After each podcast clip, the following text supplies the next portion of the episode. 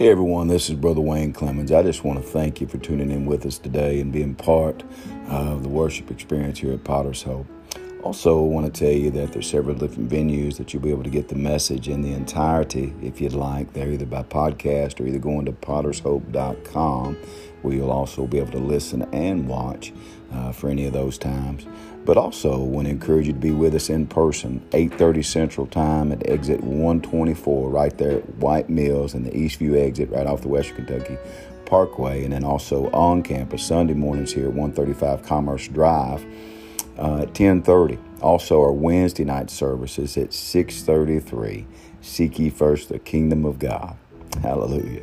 But anyway, God bless you. I hope this message just um, and this time of encouragement finds you doing awesome. Be encouraged and know that Jesus loves you. God bless. Woo, let's give the Lord some praise. Uh, what if this is the last opportunity you have? We don't know that it won't be. Woo, glory. Amen. Thank y'all so much. Luke chapter 15, very familiar. The, the chapter of lost things the lost sheep, the lost coin, and the lost son. I've titled this message The Season of the Prodigal and the Will of the Father. A couple of weeks back, I, I preached the witness of the Father and the importance of that in order to know your identity and the way that the Father witnessed the baptism, the transfiguration, and the different times in Christ's life, his son's life, to identify with him. And this is the will of the Father. And this is, it's going to have, let me just go ahead and lay this out so it'll, it'll make sense in your mind. You're going to see two parallels. They're going to run together, okay? What you're going to see is a national connotation that'll have the thought of this nation, and the other will be personal. So you'll see both of these intertwined today that'll have a national message for this country about speaking that within the thought of the prodigal, a nation that has gone astray. And then also in your personal life and in my personal life, maybe the times that we have served the prodigal's heart or the prodigal's thought. So, Luke chapter 15 and verse 11, really the only reason I'm putting these glasses on is because I've been crying and my eyes is foggy. No, that's not altogether true. There's a little bit more than that. So, two things today. Verse 11, and he said, A certain man had two sons, and the younger of them said to his father, Father, comma, give me. I'd like to stop right there. I'd like for us to go down to verse 16. And when he had fain, he would have fain filled his belly with the husks that the swine did eat, and no man gave unto him. And verse 17, and when he came to, and I'd like to stop right there too. And I think the word will finish up, okay? Pray with me. Lord, we love you. Boys, we celebrate today so much more than a national holiday. We celebrate the freedom in Christ Jesus. That your word declares where the Spirit of the Lord is, there is liberty. And God, we know that that underlying foundation is that, is that a nation without law is a lawless nation, and so it would be with the people that God, we're not a lawless people. We're just a people that's been, God, redeemed by the blood of Jesus. Jesus, you said in your word, you didn't come to do away with it, you just came to fulfill it. And we're thankful today that we can live free through the power of the Holy Ghost and through the power of the precious blood of the Lamb. Today, God, I got to humbly ask you that you would anoint these lips of clay, that I may bring forth a now word God, for your people. Mm. God, hide us behind the cross. And Lord, I do not take this sacred death for granted. And God, I'm humbled to even be a part of your call. So today, Lord, do what you do. If somebody's lost, save them. If they need healing, heal them. If they're broken, fix them. It's a pretty simple gospel, Lord, that we want to preach out. So have your way. And everybody said, Hallelujah. Before you sit down, turn to somebody and say, Do you know how you got here? How many y'all can thank God for that clicker now on your little car fob thing? How many y'all ever come out of Walmart and saying, Where did I park? Where did I park? And you have to hit that. Eric's going to pull this picture up. I got two questions today. And you know, this is the question. the question today is How did I get here? And how do I get home? How do I get here and how do I get home? And let me lay this out because I don't know if any of you have ever started, studied the will of the Father and the will of God for your life, but I hear that question pretty often. It's almost a perpetual question that will come up at different times. I mean, people say, I just want to know what the will of God is for my life. And the will of God, first off, is just like Brother Roger had said, the will of God initially is for you to be born again, for you to get saved. That's the whole reason. And that was the will of God to send his son into this world to die for us and to rise again so that we could see that there's life after death. Amen. And that in that, that he said, if I go, I'll send you the Holy Ghost. He's going to help you. He's going to comfort you. He's going to convict you. He's going to testify of all those things that I am. He's going to bring you to remembrance of who I am. So God's doing all that thing. But when I talk about the will of the Father, I want to show you the love of God and the will of the Father. How many of you have ever went through a tough season? How many of you thinking I'm going through that season right now? Okay, my senior year, we man, we were the bomb. Boy, my junior year in football, senior year, we horrible. Had a losing season according to the world. Would you have played? Absolutely, man. I love football. I love football. Even with sore knees today and different things, I'm so thankful I played. It was, some of the greatest time in my life, man. I enjoyed it. Went through a season. But I found throughout life, since we've been preaching the seed, the soil, and the season, this season thing may last a week or two, but some of you are going through a season, and I need to show you. My heart today is to tell you and to show you that it's God's plan. Okay? And here's what I want you to do today I want you to quit giving the devil credit for the season that you're in. Because what you're doing is you're applauding hell every time that you cry out to God and say, I'm under attack and I'm under this and that. Could it be that God loves you like He loved the prodigal? He loved you enough, and the will of the Father was to let you go and to let you do what you wanted to do.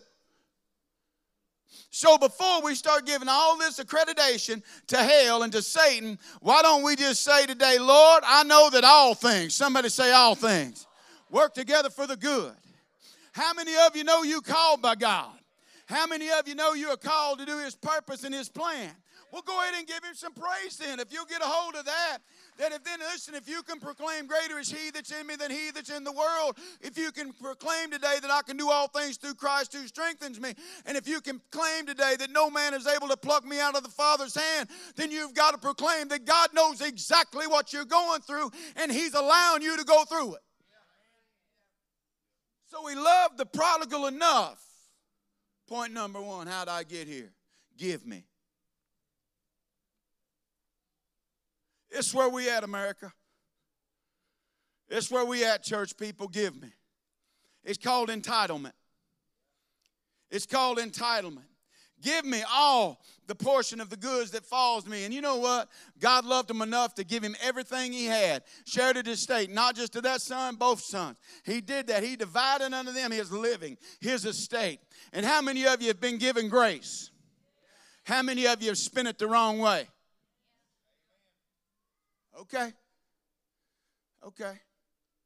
Give, give me. We're living in this time right now. And as we look at this very thing, you can tell that we're living right now in this day within the culture. The Lord gave me a quote. Okay? Could you pull up that quote, Eric?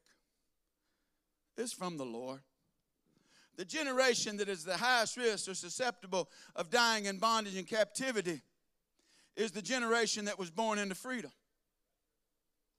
The reason that I'm saying that is this is that the generation that is free, that is at the most risk of being or dying into slavery within the mindset of mind or in the past color creed. I'm not there. What I'm saying is bondage. The very one that is able to do that and susceptible to having it again are those that were born into freedom. Let's face it today, you and I were born into a free nation. Since 1776, since Independence Day, you and I have understood today, other than the attack on 2000 and 2001, September 11th.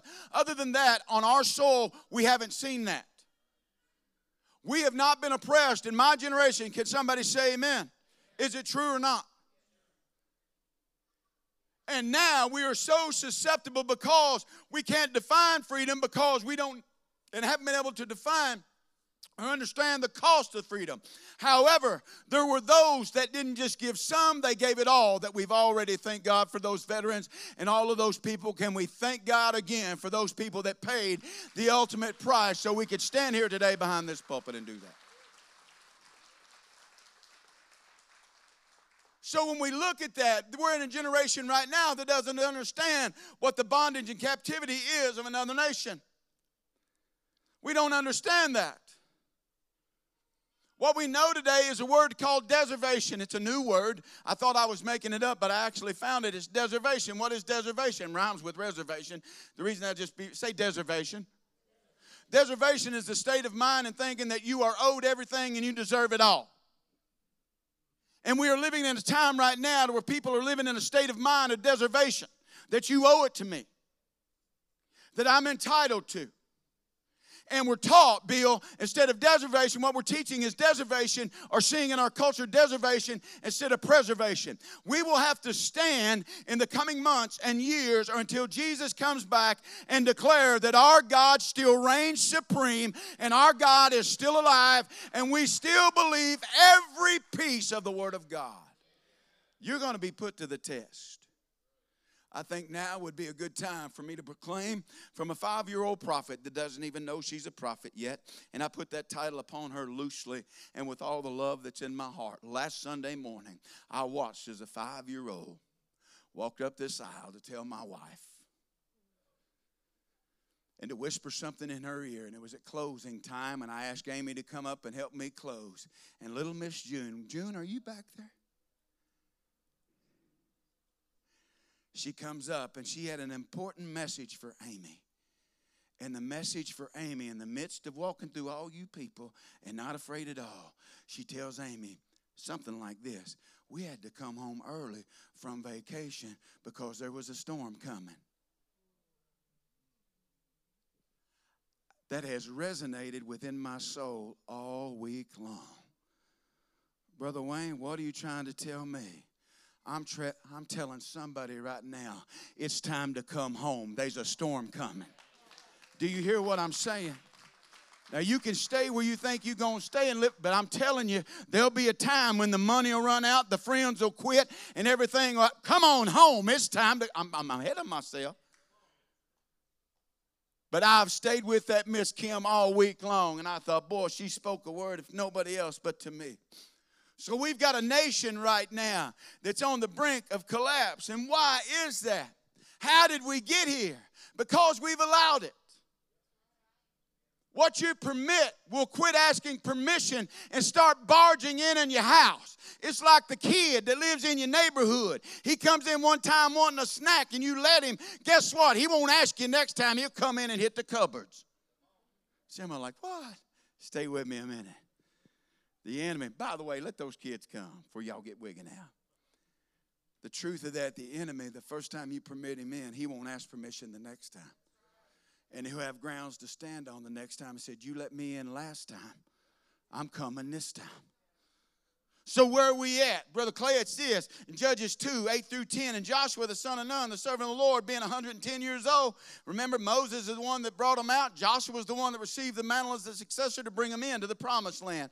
Verse 10 said, And also all that generation were gathered unto the fathers, meaning they died. And there was another generation after them which knew not the Lord, nor yet the works that the Lord had done for Israel. What's going on? We have not told and testified of how good that our God is is. And before you proclaim it on the sidewalk, start in your living room and tell your kids just how good your God is. And He's a saving God. He's a anybody know what a miracle is from God?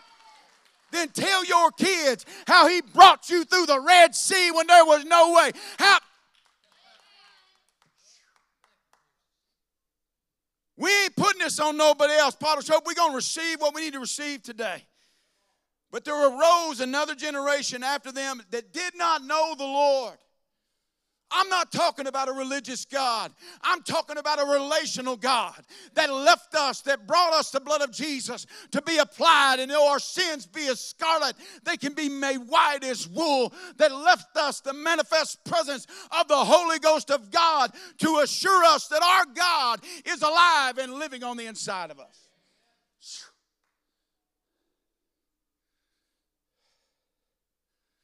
Where are we at today? The, fasting the fastest growing segment or group of people concerning Christianity and other religions of the world are those that are called nuns, not in reference to the Catholics. You've heard me say this before, but the nuns are those not within a Catholic mindset, but this thing, when we say nuns, no faith. And he said this in Deuteronomy 32 20. He said, I'll hide my face for them, and I'll see what their end shall be, for they are a very froward generation in whom there is no faith. This is where we're at today. Other than the Islamic faith, the Buddhist faith, the Christian faith, all those faiths put together, the fastest growing faith is those that have no faith. They're called nuns. They don't believe in anything.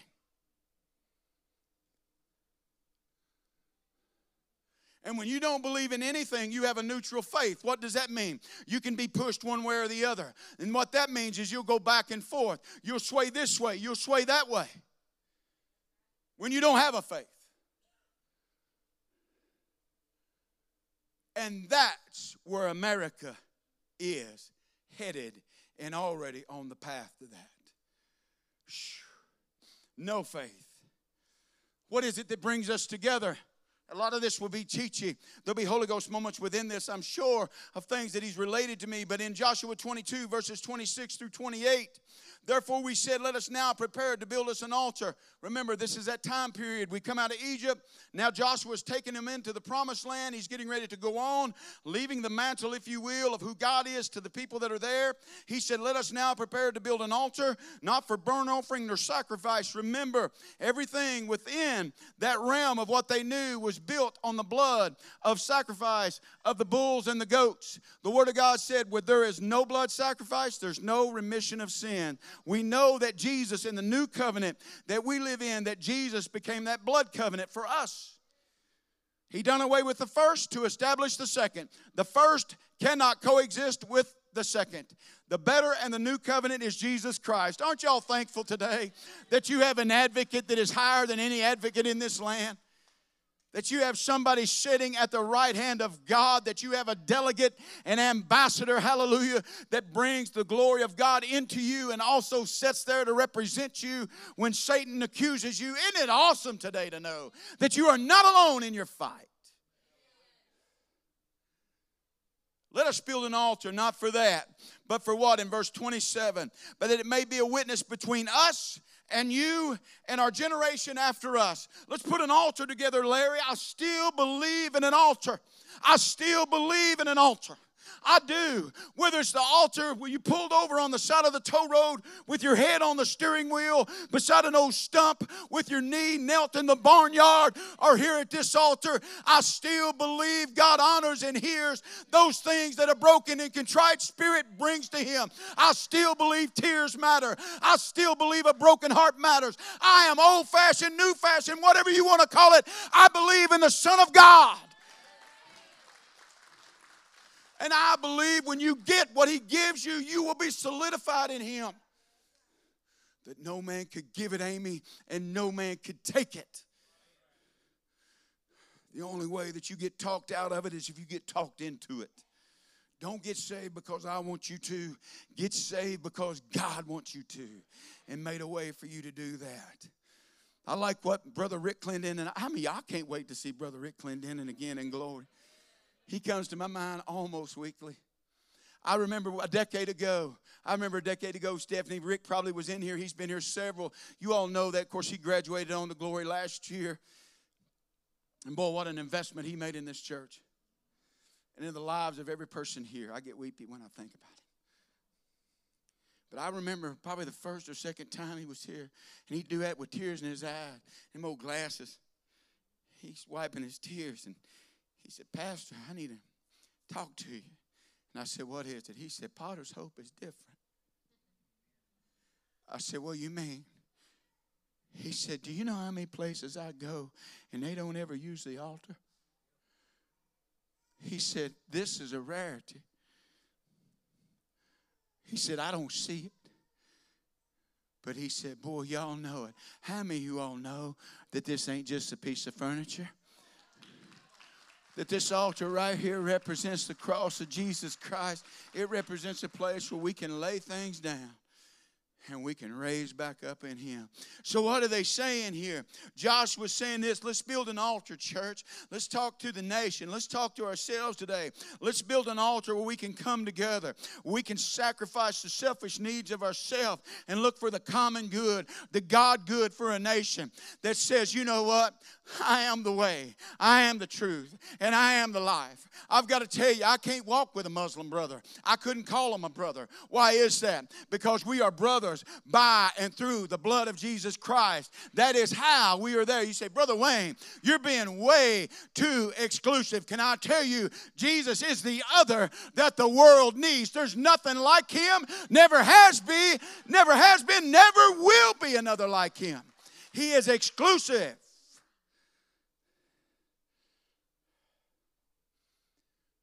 This altar was an altar of memorial. He said, Let's make that in a generation after us, talking to the young people that are here and the parents which are raising them, and those of you that are surrogates in the life of all those around you. For those of you that say, I don't have any children, yes, you do. You got mine. And please don't fail to pray for them. Somebody tried to say one time, Boy, y'all raised. I said, We didn't have nothing to do raising them. We had something, but look. God raised our kids up. We had a tribe of people, of godly, good people that helped us raise these youngins. And the same way for you. We're a family, Potter's Hope. We're a family. Why? So that we may do the service of the Lord before Him with our burnt offerings and all of those things. That your children may not say to our children in time to come, You have no part in the Lord. You have no part in the Lord. that when you and I have been witness to over the past month, several children that have come and given their life to Jesus, and they don't care what you think. They come and they ease out of their seats and they bow their little hearts before God, and tears start before they even get up here. And they start saying, I got to be saved. I need to be born again. I'm thankful for that. Could it be that God is using the children to bring us back?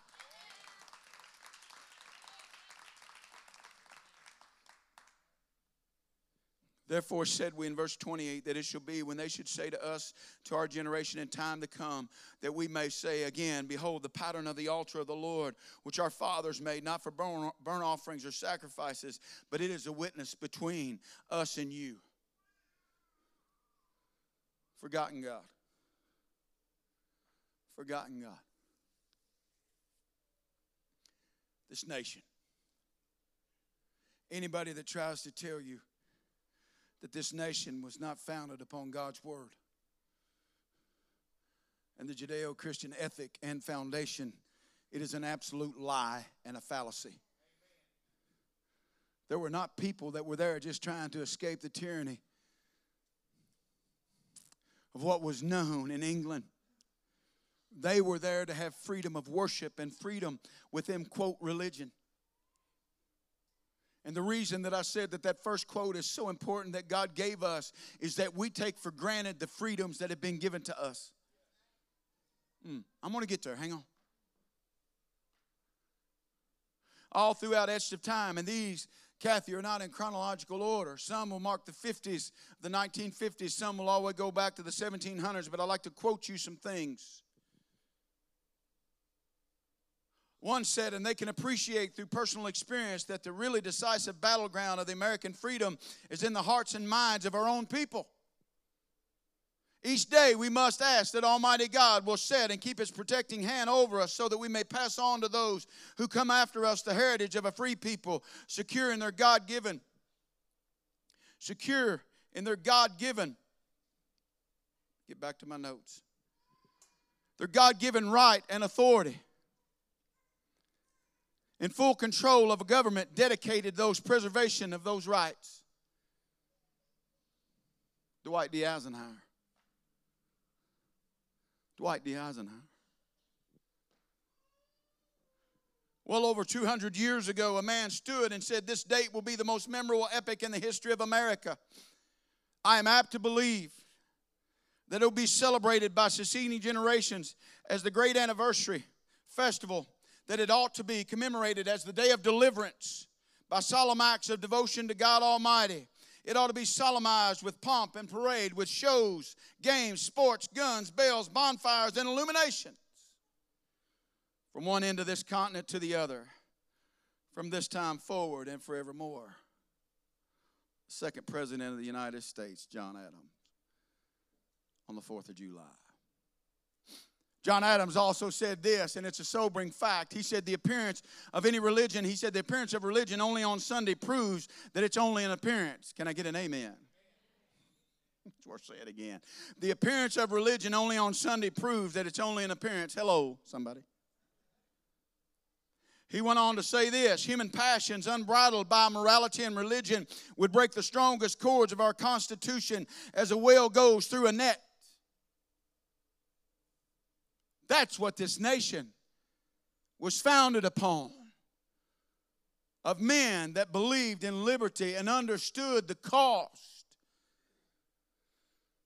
of bondage and to be oppressed by a government. This will ring a bell when I get to the last line. Let me say it. It was given in a speech. It is vain, sir, to extenuate the matter. Gentlemen may cry, Peace, peace but there is no peace.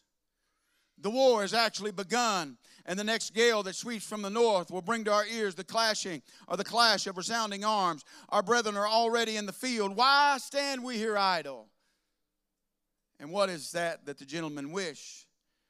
What would they have if life so dear, a peace so sweet as to be purchased at the price of chains and slavery? Forbid it. Almighty God and he goes on to say, I know what course others, I know not what course others may take. But as for me, give me liberty.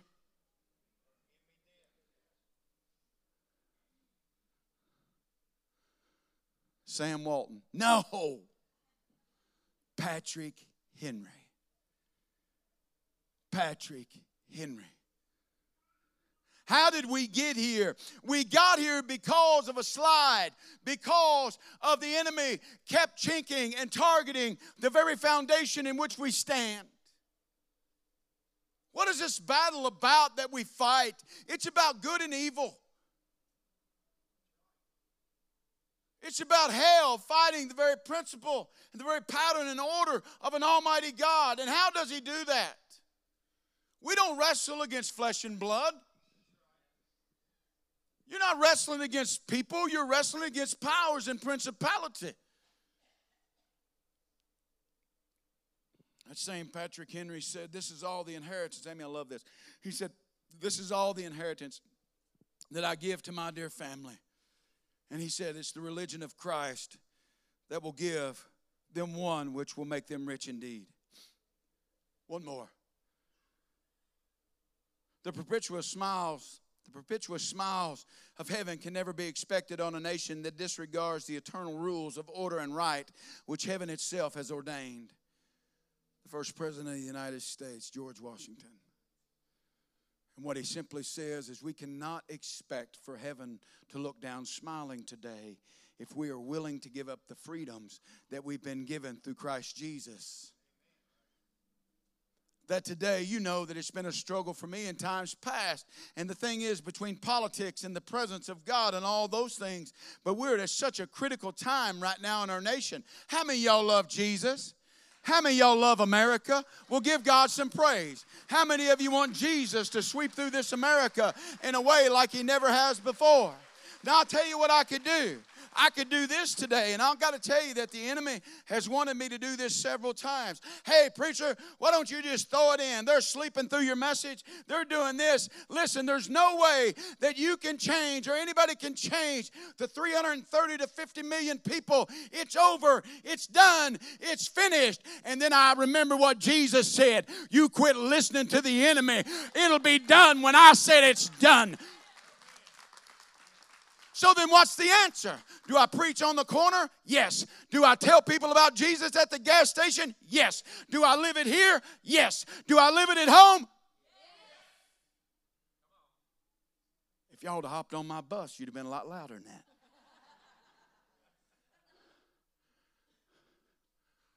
What do we do? I got it, Luke. I got it. What was Joshua's success, Larry? How did he succeed, Kevin, when all of those nations were before him and the promised land was there? How did he do it?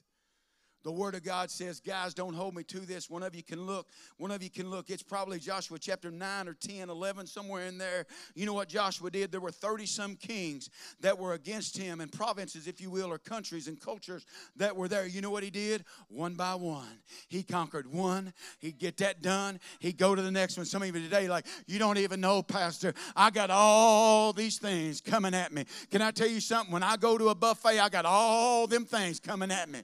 But I start start with something. I don't look there in amazement. I say, mm-hmm, and I'll get started. Can I tell you, you want to defeat the enemy? Do it one by one. What is the message today? What is that? One, somebody shout one home at a time. That's how we win this battle and you raise up a generation that in your home and you say, God, I'm praying over these kids. I'm believing for favor. I'm believing that they're going to hold and take the high places that the enemy has had. They're going to be in places of government, they're going to be in places of legislature. My child may sit on the Supreme Court and you won't have to wonder how they're going to vote. Hallelujah. They're going to vote God's way. That's how you do it, one home at a time. Because if not, it's overwhelming.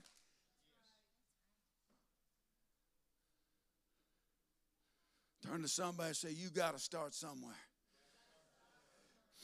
All I know is this is what I've been praying and what we've been praying since we started praying about the souls has been one of the hardest times and seasons that you've been going through. But what I've seen is this is God is saving children in the home and he's bringing America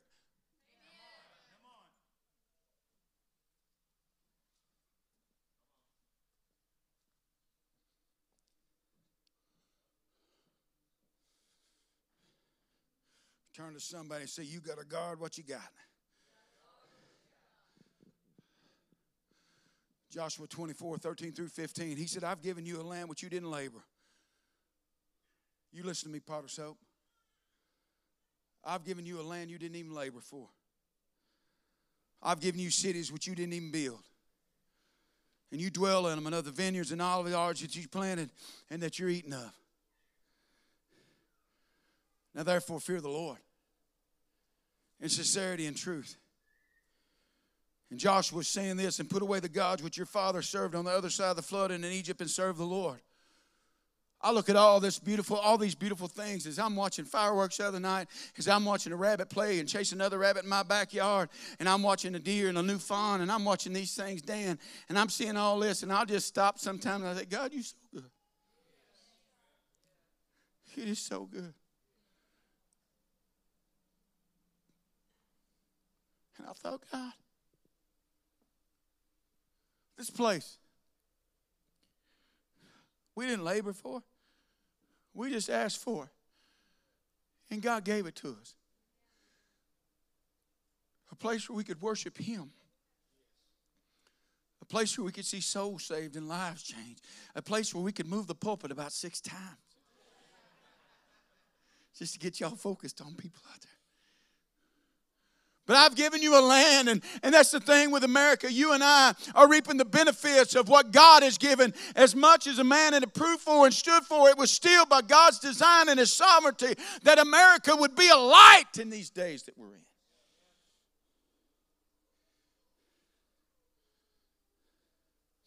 Verse 15, could you pull it up, please? Joshua 24 15. We're living in a time right now to where to some people it seems evil unto you to even serve the Lord. He said, Choose you this day who you'll serve, whether the gods which your fathers served that were on the other side of the flood, or the gods of the Amorites in whose land you dwell.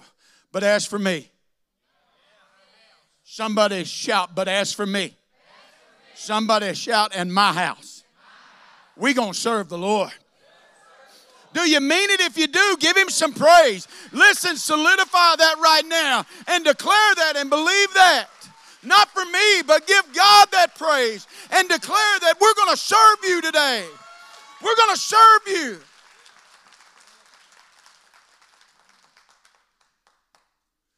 Quit letting church be a foxhole in a bunker that you never come out of.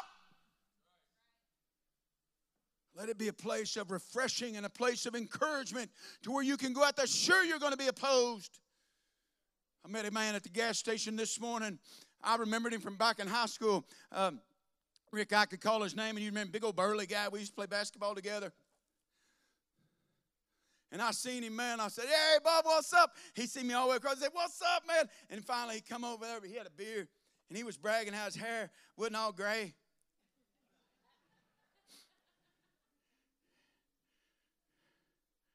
And I said, I got some gray. Stanley, I mentioned your name. We was talking about church. Me and Stanley, me and Stanley in the same homeroom. Love you, Stanley. I'm sorry for that clown I was all back in. Forgive me. I don't know come church. As I was talking to him, me and him were talking. And he said, Hey, you know what I need to do? Go see Bobby. Mm, I mentioned his name. Uh, he grew up on the other side of the tracks. And with tears in his eyes today, he said, Man, I need to tell you something pulled up there in his old Ford truck. He pulled up there and he said, I need to tell you something. I said, What is it? He said, You had a good mama. He knew how to mess me up. And I said, What do you mean? He said, You know what? Your mama was good to me. She never looked down at me. She never done that to me. Y'all made room for me in your house. And I looked at him and I said, Wow. And you know what? He and I went back and I'm just like, Praise God. Of course, y'all know where we got to. I said, Well, hallelujah. We prayed with each other. Bobby about died a few years. I mentioned his name again. Forgive me, Lord. He about died a few years back.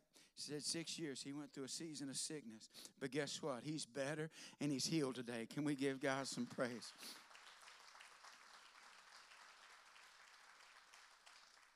That little side note. But as for me and my house, we're going to serve the Lord. What's it talk about here? He says that. He said, when you go, he said, Are you going to go back to there and serve the gods of the Amorites? The Amorites were the God, they were the they were the people that served Molech and Leviticus 18 and 22. And thou shalt not let any of thy seed pass through the fire to Molech, neither shalt thou profane the name of, the, of thy God. I am the Lord. You see, the thing is this, and this is where we're at, America, and this is where you're at personally, is what happens is that anytime that, that God's people would intermingle, Brother Asher, with those other tribes and those other cultures, listen, the offspring would always be ungodly, and they would take on those things, and they would start serving those those other gods instead of the Jehovah Jireh God, the one that sees and provides. And guess what? God's will let them do it. The same way God's will will let you do the same thing today. Now, let me get to where we're at the sacrifice of our children. I've got somewhat good news, and I don't know. I, I, I don't know how I can present it in a way, but as much as 20 years ago, the number of abortions in the United States of America was somewhere between 1.2 and 1.5 million per year. I just read the latest statistic that I could find, Brother Bill, was one that said that that number is somewhere under 700,000 now. And as much as I want to give God praise, I almost feel like it's wrong because 700,000 is not just a little too much, it's way too much. One is too much. Can I get a witness? So, see, this is what I'm saying is that the sacrifice of our children is this very thought so that we say that you know what i, I, I can't make room for it i can't afford it I, I don't have time for it. Listen you had time for the act. You know i'm real with y'all so if you're here today and you maybe are watching online that say, I can't afford it, I can't help it, I will tell you right now, how many of you in this house know that we can make a way for that mama that's that's debating that very thing right now? I got some good news, a little infomercial real quick. Clear Choices will be firing back up within the first week of August. Can we give God praise for that?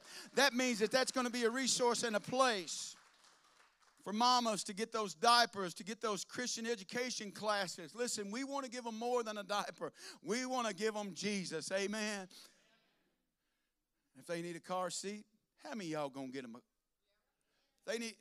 We gonna help, ain't we? More coming. So that's all coming, church. Getting that put back in line to come. we're sacrificing our children on the altars of humanism and self preservation and self exaltation. I've got a word for you because this is something as I was praying, the Lord reminded me, He said, You do a good job. Are you trying to do a good job of telling your children what they are? You tell them they do good, they all this and that. And the thing is, we do that, Jake, and we present this mindset that you are, and we tell them they're conquerors and all of that. But can I tell you, as much as they can receive that, I wrote this down for me, and I think it'll make sense that this, it's more than you are, you've got to be able to say you earn because you can give them a false sense of worth. Entitlement comes through that. Entitlement, you can tell your child everything that they are and give them a fairy tale, fluff, fluff, and all this kind of mentality till they get out in the world and the fiery darts of the enemy come and it pops their balloon and it pops their pride and their ego because you've raised them in something that's not real. And it means you earn. What do you mean? I'm not talking about your salvation. I'm talking about how many of you know you earn respect. That's something we're lacking today within the culture and within those things. That's the reason that there's no respect within the respect for life. Whether it's in the mindset of abortion and or anything else, or over a hundred people being slaughtered, shot in Louisville, Kentucky by drive-by shootings It's turf wars, guys. And over drugs and over evil. What's the problem? What if I, I don't give you the problem? How do we get here? Turn to somebody and say, Do you still use a pacifier?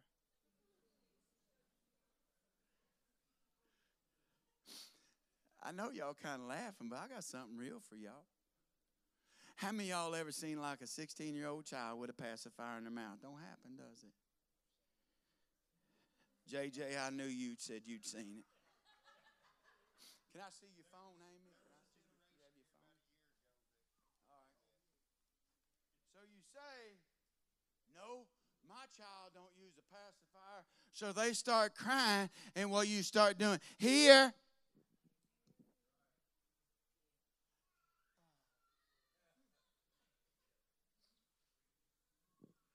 And this has become the pacifier. How do they know how to use it? Hello, mom and dad. Oh, I need some really. What? the pacifier has changed. And your children, if you don't believe it, you put stuff in their hands to keep them quiet. And we wonder why you've got to shout their name four times when they're so engulfed in a three by five screen. And when you do, they say, What? You've taken me out of my game.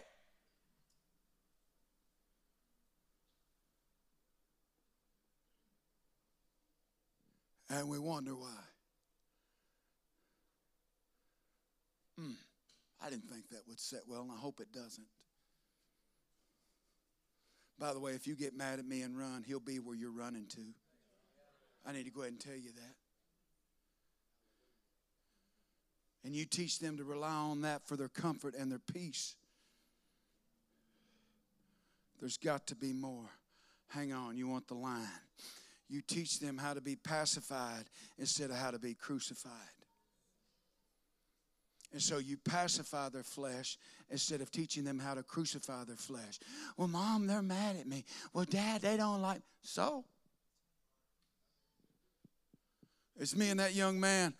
He's a young man, he my age. We talking this morning. We knew how was brought up. Everybody say, You don't know. I know what powdered eggs are. I know what burnt oatmeal is. I know. Hello? I didn't know Jif was peanut butter.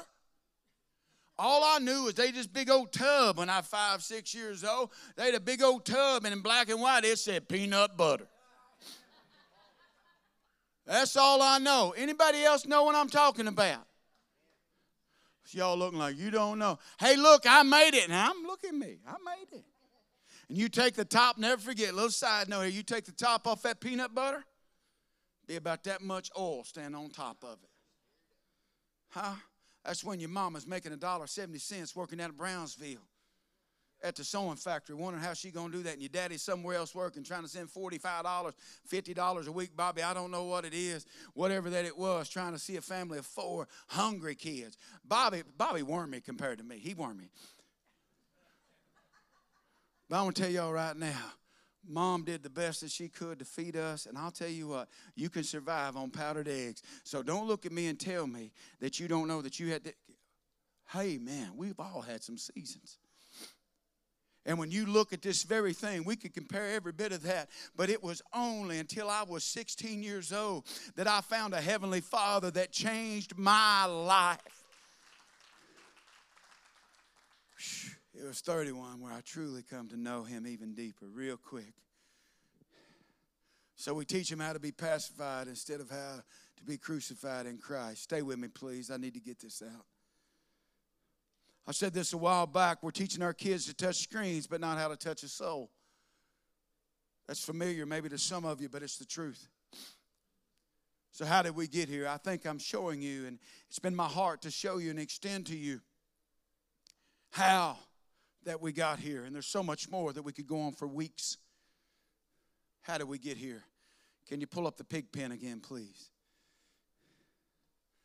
The next thing that whenever that comes up, that's how we got here. There's a pig pen trail because we said, Give me. God loves you enough to give you what you want just so you can see it's not what you need. I have said that countless times from this pulpit. So, the question how do I get back? How do I get back? And that's the second part of the verse. Look at verse 17 in Luke chapter 15. The word said, and when he came to. This is critical. This, out of all of the scripture, Kathy, that I know probably serves as one of the most vivid pictures in my mind the story of the prodigal. And I think it's because I see my own life so much in it. But the Word of God says, when he came to, I know that, that, I, that I'm cutting that off there, but I want to do that. And when he came to, you see what happens in our life that when we decide how do i get back the thing that most of our life has spent how do i get back at you if you done wrong to me how do i get back and we want to get back. We want to do this we want to do that. And we spend our life thinking in anger how do i get back at them? How do i do that? You'll never make it home if that's where your mind stays. So, when he came to, thought about the times in my life that I've been there and the times seemingly that I've been so drunken on self and I followed the sin that so easily was, was there to follow. Leading me not only away at times from Him or trying to lead me away from Him, but it'll ultimately want to lead you away from your family in the very presence of God. Hmm. So, how do I get back? What did he do that was so powerful and it's familiar to you? What did he do to get back? He, the word said he came to himself. That means he has like this revelation and he stops and so, is God working in all this? Yes. What did God do to bring him back? Why am I in this season? God knows why you're there. So, what? God sent a famine. It wasn't just any famine. The word said, as he's telling this parable, Nancy, is it's a severe famine. He gets to the place, you know it, where he's eating with the hogs. And when he came to, and he says, What am I doing? Some of you today may be on the brink of losing your family. You may be on the brink of losing a relationship, not just with family, but maybe with God. And those of you maybe that are watching today online. But when you came to, he came to himself. Thank you, Stephen, for helping me today. So, what, if you could put that up, What is the roadblock to my road back?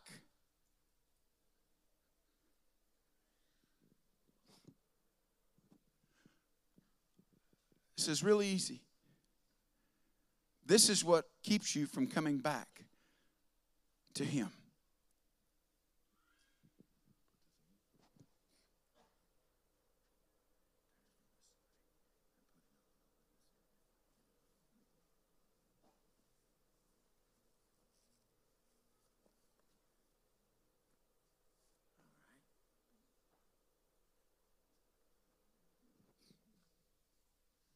Come here, Luke.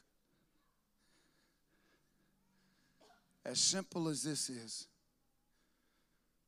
this is what keeps people from getting back to the Lord. Jenny, will you come and play, please?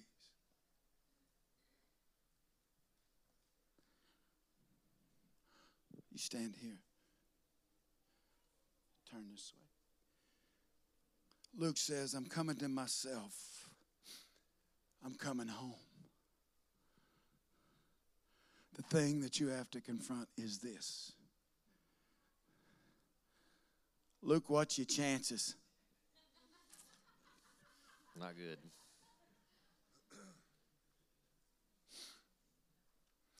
It don't look good for Luke. Luke, I love you, dog. And I mean, we know all about David and Goliath, but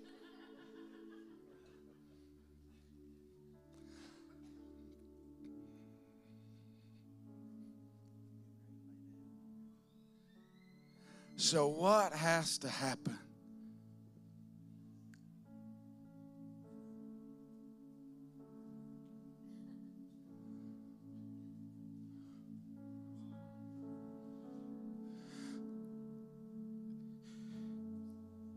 You see, when life changes, is when you lay down yourself.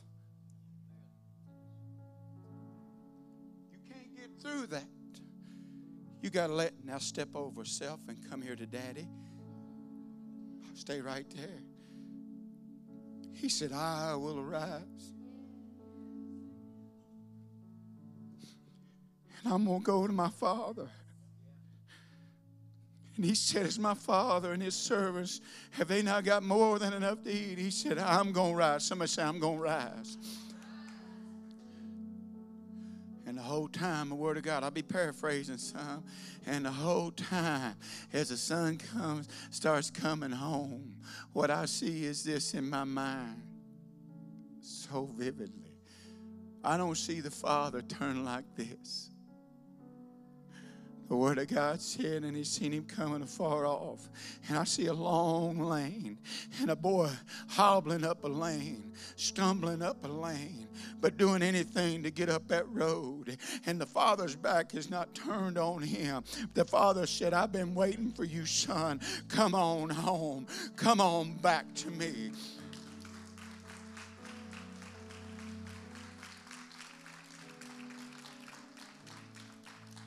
And in the simpleness of the gospel. This is what it takes. By the way, self looked dead down there.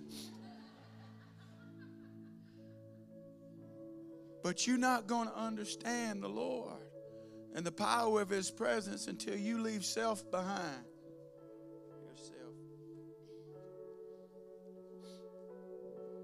Give both of them a hand.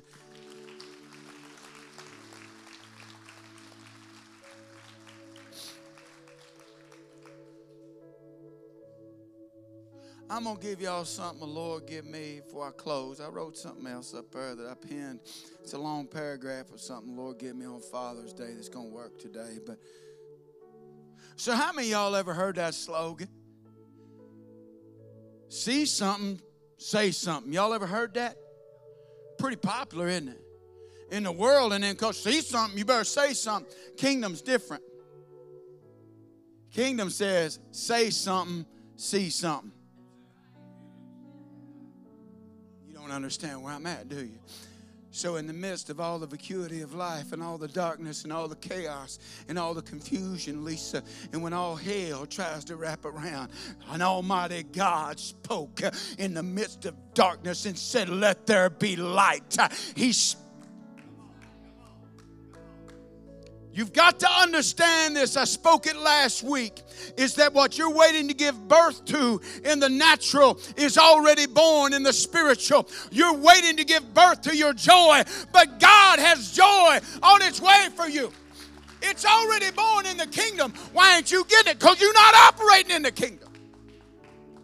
You operating in self, and you can't put self down Mm, you can't see what He's got for you until you lay self down and said, I'm tired of living for me. I'm going to start living for Him. And when you start living for Him, I'll start living for you. Do you understand? That's when things shift, Colton, in our life. Not what pleases me, but what pleases Him. You see, this was a done deal.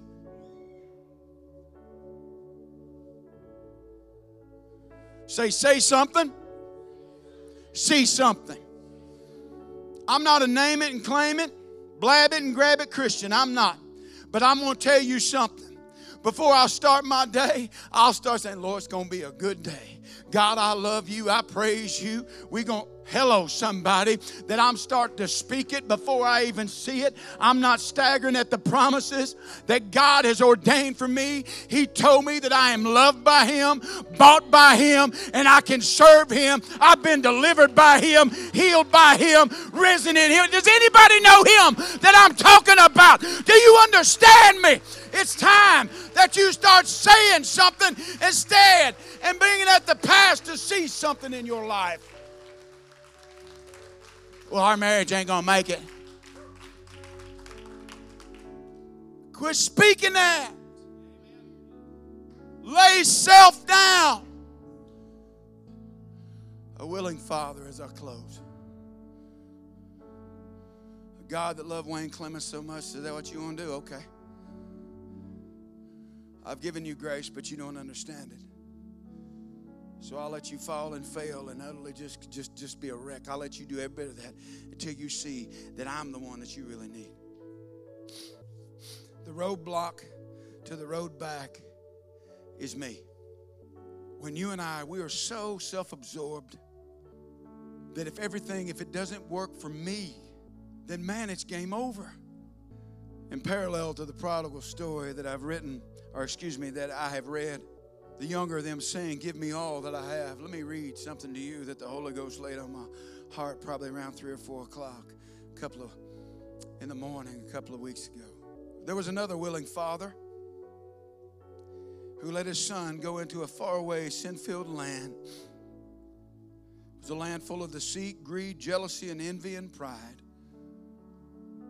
And the son, like the other, took all that the father had given him but instead of spending lavishly upon himself, he spent it lavishly upon others. He brought with him the healing clinic of the Father's faraway land, and he shared with them the healing bond of, of the one that had sent him, and he healed all of that with those that were sick. With him, and from the Father, he brought joy to those that were downtrodden. And from the Father's vault of goodness, he brought grace and mercy straight from the bank of his Father's account to those that were bankrupt by shame and guilt. That wasn't all. He brought the keys to his Father's kingdom and he gave them to an infant but sold out body of believers that he would use to change the world.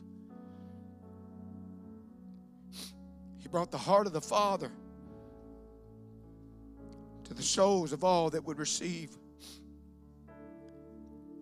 He brought with him the Father's blueprints of how to build a home, not in land, but in the hearts of all that would receive his love through repentance and faith and using the smallest lumber package that's ever been known. Simply two timbers and three nails.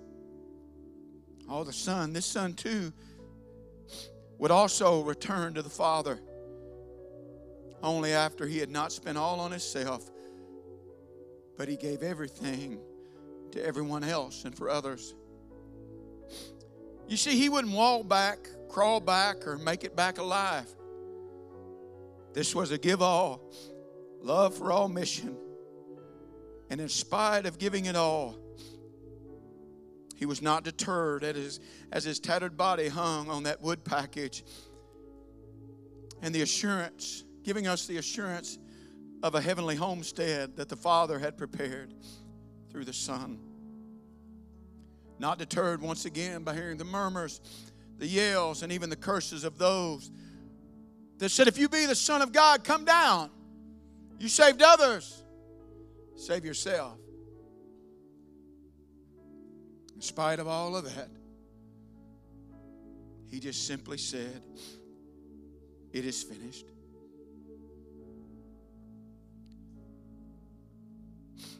Ladies and gentlemen, what's owed to you was given freely 2,000 years ago. It was opportunity, and it was choice, and it was free will. The choice to be free, free from sin, and the opportunity in which to thrive and even to strive in the king of or in the kingdom of an almighty God.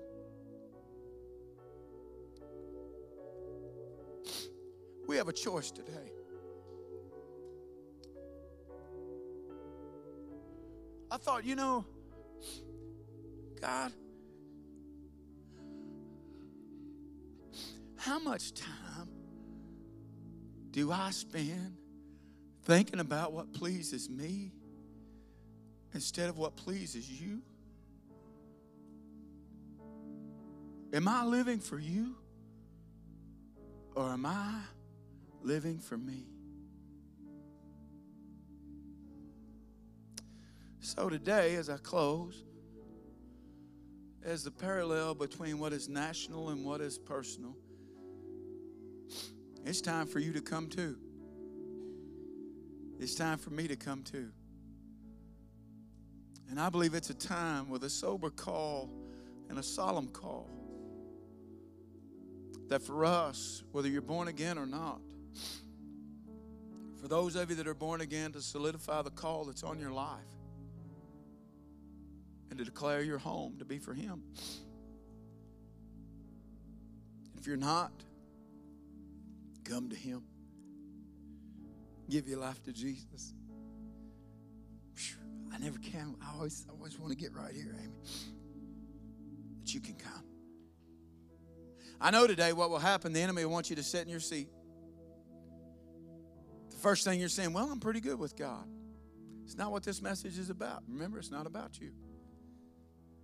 It's about saying, how many of you believe that 26, 27, 28,000 people in this county need to be saved? How many of you believe that? See, I believe that.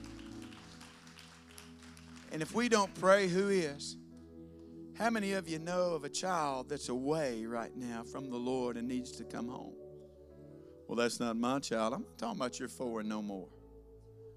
I'm talking about if we're a family, if your child's away, that means one of God's children's away. How many of you know a marriage that can stand in need of prayer? Okay, so you're going to sit there and say, Oh, my marriage is good. Praise God. Probably every one of us in this room could say that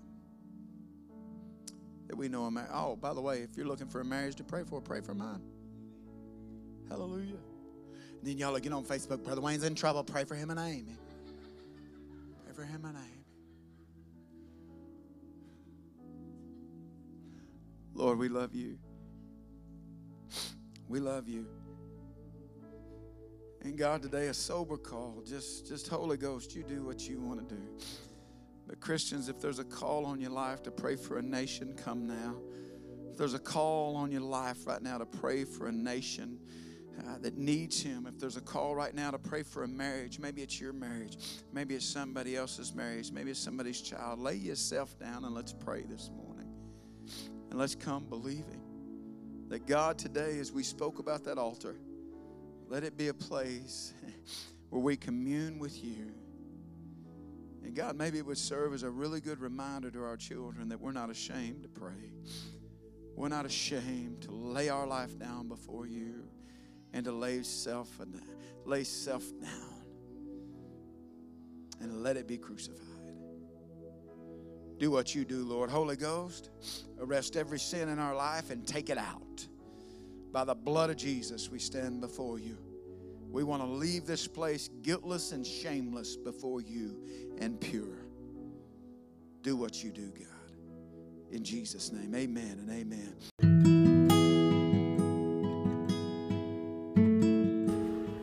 Hey, everybody, just wanted to thank you once again for being with us here in our worship service today and taking the time out, which I know is so valuable to you.